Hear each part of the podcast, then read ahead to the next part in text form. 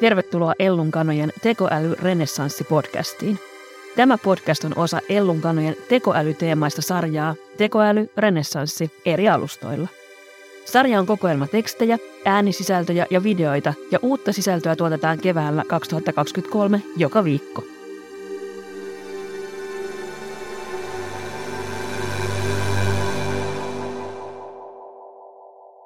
Tällä viikolla puhutaan tekoälyn vaikutuksista koulutukseen ja oppimiseen. Minä olen Suvi Auvinen ja minulla on vieraanani Ellunkanojen asiantuntija Hanna Tykkö. Moi Hanna. Hello. Suomessahan tämä mediakeskustelu tekoälystä on painottunut ihan tosi paljon koulutukseen ja oppimiseen, ihan tosi paljon enemmän kuin mitä vaikka jenkkimedioissa tai ehkä muualla EU-sakaan. Kaikki koulutusalan instanssit ihan peruskoulusta yliopistoihin tuntuu olevan valtavassa paniikissa siitä, että tekoäly tekee nyt huijaamisesta helppoa ja se tietenkin sitten heidän näkökulmastaan tekee oppimisesta turhaa. Hanna, onko tällaiseen paniikkiin syytä? No kyllä mun mielestä aina kun niinku, ö, ollaan tekemisissä jotenkin, että mitä lapsille opetetaan tai miten lapset toimii tai mitä heille kerrotaan ja niinku sanotaan, että on niinku tosiasioita ja muuta, niin kannattaa siitä nyt vähän olla huolissa, että tällä hetkellä näyttää siltä, että ne tekoälyt, jotka niinku juuri nyt ovat kaikkein kuumimmillaan ja joita halutaan eniten käyttää, niin ei ne ole vielä erityisen luotettavia ne tiedot, mitä sieltä tulee. Tavallaan jos ihmiset oppii sitä kautta asioita ja alkaa myös niinku rakentaa omaa tietopohjaa sen perusteella, mitä ne saa tavallaan vastauksiksi sieltä tekoälyt, niin kyllä mä sille ehkä vähän niin kuin ajattelin, että on ihan järkevää olla huolissaan, mutta sitten taas toisaalta kyllä siinä varmaan kannattaa olla joku semmoinen niin vähän iso kuva myös mielessä, kun mietitään, että tämä todennäköisesti on kehitys, jota ei olla pysäyttämässä ihan heti, niin selvinnee lähiaikoina, mitä tavalla se tarkoittaa ja mitkä ne vaikutukset niin kuin pitkällä aikavälillä tekoäly niin kuin tämänhetkisellä kehityksellä on, mutta että niin kuin jotenkin ehkä tässä kannattaisi löytää joku välimuoto sille tai keskittyy muihin aiheisiin kuin siihen, että kielletäänkö tai ollaanko puolesta tai vastaan. Et ehkä jotenkin semmoinen, miten se niin kuin parhaiten kannattaa ottaa haltuun tai mitkä asiat siellä on turvallisia opettaa tai mitkä asiat siellä tällä hetkellä on sellaisia, mistä kannattaa vähän flagata vaikka just niille nuorille, jonka on tekemisissä, että tämmöistä asioista kannattaa olla niin kuin valppaana. Päin vaan ja täysillä sanoisin.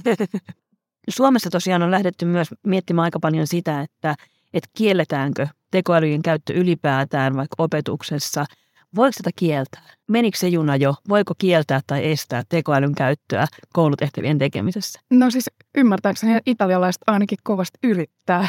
kyllä niin kuin, tällaisiakin valintoja on tehty. Ja sitten kyllä New Yorkissakin mun mielestä oli muutama koulu, jotka oli tullut siis siihen lopputulokseen, että, että nyt toistaiseksi, kun me ei vielä tiedetä, mitä tämä tarkoittaa, niin kokeillaan ainakin tämmöistä. Ja nythän kyllä me Suomessakin puhuttiin siis siitä, että viime viikolla oli mun mielestä uutiset siitä, että tota, osa koulusta on kieltänyt kännyköiden käytön mm. opetuksen aikana – niin kyllä mä ajattelen, että nämä osittain liittyy ehkä jotenkin toisiinsa. Ei välttämättä puhuta just siitä tekoälyn tulemisesta, mutta siitä, että ei oikein niin kuin olla varmoja siitä teknologian merkityksestä roolista siinä niin kuin opetuksessa ja koulunkäynnissä ehkä tiedon hankkimisessa ja oppimisessa, niin erilaisia reaktioita tulee mun mielestä, niin kuin, kyllä se varovaisuus on ihan siis paikallaan, mutta että jotenkin sieltä ehkä pikkuhiljaa pitäisi löytyä niin kuin semmoinen kultainen keskiteis, että mitä kohti mennään.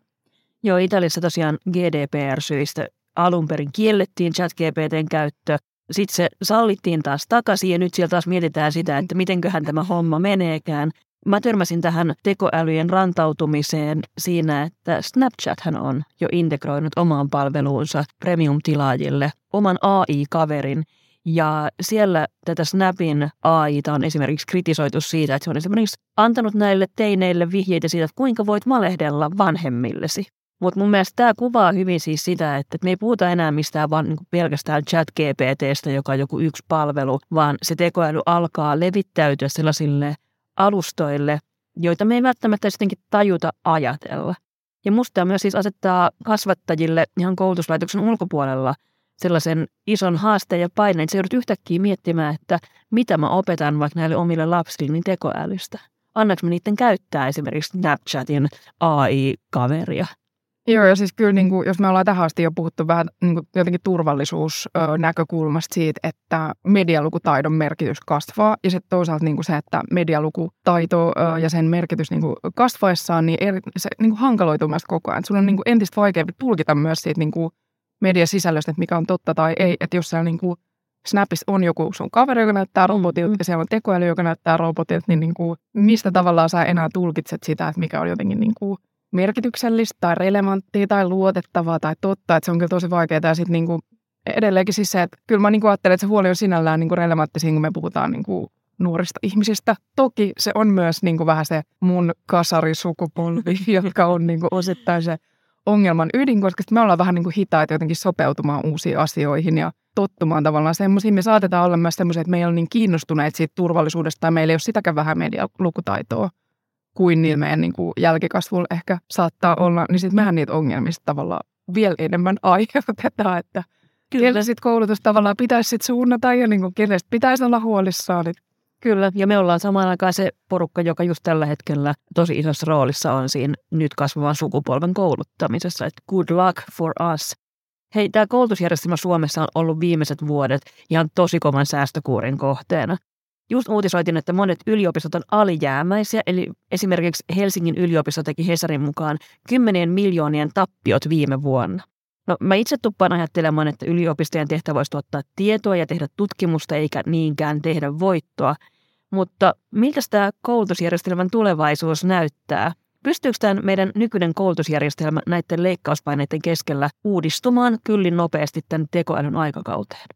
Joo, kyllä siellä tota, aikamoisia muuveja on tässä viime vuosina jouduttu tekemään. Ja siis hatun nosto siis lähtökohtaisesti kyllä sillä, että kyllä niin kuin suomalainen koulutus on aina ollut aika korkeatasoista. Ja kyllä siinä on yritetty myös pysytellä niin kuin siinä muutoksen tahdissa.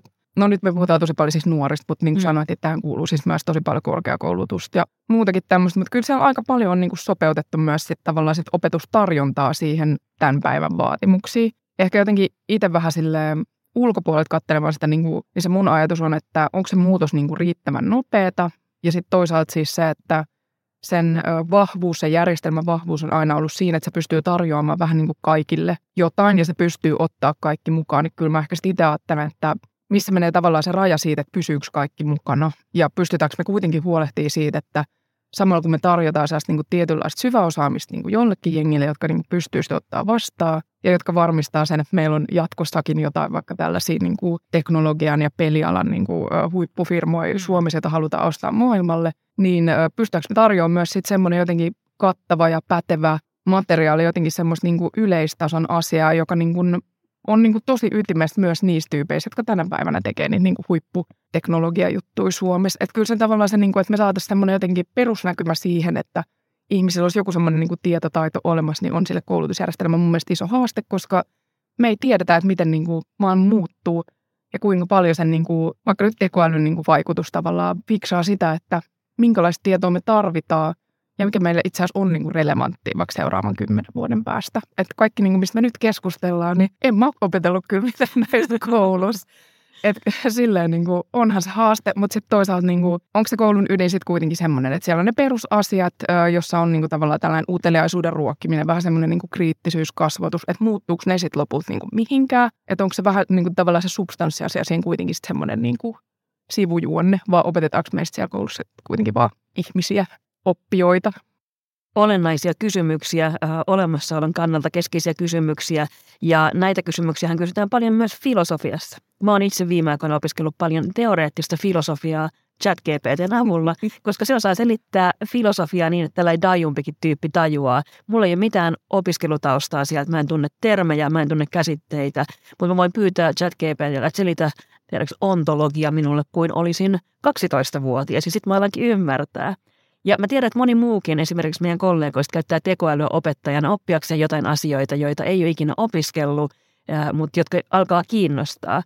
Voisiko yliopisto tehdäkin kovan tuottavuusloika, jos pannaankin kaikki opettajat pihalle ja jengi opiskelee haluamansa asiat tekoälyopettajan avulla? No, on täysin varma, että joku tulee yrittämään. niin kuin, tämä varmasti kiinnostaa, mutta sit, tässä on siis tosi paljon kivoja sellaisia kehityskulkuja, ihan sellaisia uusia niin kuin, näkymiä mun mielestä väläytelty nyt tämän tekoälykehityksen niin kuin, myötä, että on jopa puhuttu siis siitä, että niin kuin, romahtaako meillä koko tämä järjestelmä, jossa me niin kuin, arvotetaan asioita rahan mukaan. Ja siinä tapauksessa niin kuin mä ajattelin, että sieltä voi niin kuin siellä koulutuksellekin löytyä sitten jotain niin kuin uutta. Ja erityisesti opettajille. Että kyllä tota, tekoäly nyt tällä hetkellä, niin kuin mihin suuntaan se menee, niin mä itse ajattelen, että siinä näkyy jotenkin semmoista, että se voi niin kuin tavallaan olla asia, joka voimaannuttaa meidät. Just niin kuin sanoit, niin tavallaan entistä vielä jotenkin aktiivisemmin hakemaan sitä tietoa, koska sieltä löytyy niin kuin täysin uudenlaisia tapoja päästä käsiksi semmoisiinkin monimutkaisiin juttuihin, mitkä ei aikaisemmin ehkä ollut mahdollisuuksia tai mahdollisia. Ja sitten tavallaan sen myötä mä ajattelin myös, että, että meistä kaikista niin tulee opettajia. Ja me ei enää tavallaan tyydytä siihen, että joku kertoo mulle se tietoa, vaan itse haetaan niin kuin ehkä sille intuitiivisemmin ja vähän itsenäisemmin sitä, mikä just mua kiinnostaa, ja sitten niin sitä aletaan levittää mahdollisesti jotenkin kavereille. Niin ehkä siinä voi tulla ennemminkin haaste niin kuin siihen suuntaan, että se järjestelmä ei lähde niin kuin purkamaan itseään, vaan ne oppijat lähtee haastamaan sitä, että mitä mä niin kuin tarvin tältä järjestelmältä ja pystyykö se tarjoamaan mulle sellaisia asioita, mitä mä haluan. Että mä ajattelisin jotenkin ehkä, että se menisi niin, kuin niin päin. Ja sitten kyllä mä, niin kuin ihan niin kuin missä tahansa muussakin työssä, niin mä ajattelin, että fiksut kyllä pärjää aina. Että niin kuin opettajistakin on kyllä tosi paljon siis sellaisia, jotka on nyt jo ottanut asioita niin kuin hyvin haltuun ja niin kuin vie sitä tavallaan niin kuin johtaa sit keskustelua myös haluamaan se suuntaan tai tavallaan siihen suuntaan, mitä itse pitää fiksuna, että kyllä luotan heihin. Hanna, sä työskentelet meillä paljon digitalisaatioon liittyvien asiakaskysymysten parissa. Onko tämä tekoälyn yleistyminen tässä mittakaavassa tullut sulle puskista vai näkyykö tämä horisontissa jo pitkään? Tota, kyllä mun mielestä niin tekoäly on ollut jotenkin semmoinen niin bubbling under, että ei ole tavallaan kyse siitä, että tekoäly olisi nyt tullut niin yhdessä yössä nollasta. Että sehän on niin ollut olemassa ja on ollut niin sovelluksia. Me ollaan nyt tavallaan Snapchat ja nämä muut tämmöiset sovellukset on jotenkin niin kuin, tuntuu tosi puukeet, mutta me ollaan ihan surutta käytelty jotain niin filtreitä ja systeemeitä tässä niin vuosikaudet, eikä ole tuntunut tekoälyt miltään. Mutta siis totta kai tämä niinku viimeaikainen niinku jotenkin puheen kanssa ö, operoiva tekoäly niin on siis tosi erityyppinen kuin mitä tähän mennessä on ollut. Silleen mä ajattelen, että se on niinku ehkä tullut vähän niinku yllättävän nopeasti se niinku tämänhetkinen kehitysaskel, mutta sitten taas toisaalta teknologian niinku ne aallot menee aina silleen, että sulla on tietty niinku semmoinen venaus aika tiedät, että aika monessa paikassa niinku kehitellään jotain samantyyppistä ja sitten kun yhdessä paikassa se lähtee se juttu purkautuu, niin sitten se loput tuleekin aika monesta samaa aikaa, että tämä on vähän sellaista, niin kuin, että historiassa niin kuin asiat tuppaa tapahtuu silleen tietyllä syklillä, että kai tämäkin nyt vähän oli silleen niin kuin odotettavissa sitten kuitenkin. Niin, Googlestahan on sanottu, että niillä on ollut jo vuosikausia olemassa siellä oman konepellin alla paljon parempi tekoäly kuin tämä OpenAI nyt käyttämä tekoäly, mutta ne on vain istuneet sen päällä, koska ne on tienneet, että se esimerkiksi tuottaa epäluotettavaa tietoa. On ajatellut, että se on iso brändihaitta Googlelle, jos ne julkaisee työkalun, joka, mm. joka ei olekaan luotettava. Mutta nyt tässä OpenAI luomassa paineessa Google on sanonut, että juu, juu, on meillä tämä Bard täällä myös, että lähdetäänpäs tuomaan tämä ja en ole ihan varma, että onko tämä kilpailuasetelma hyvä meille kuluttajille.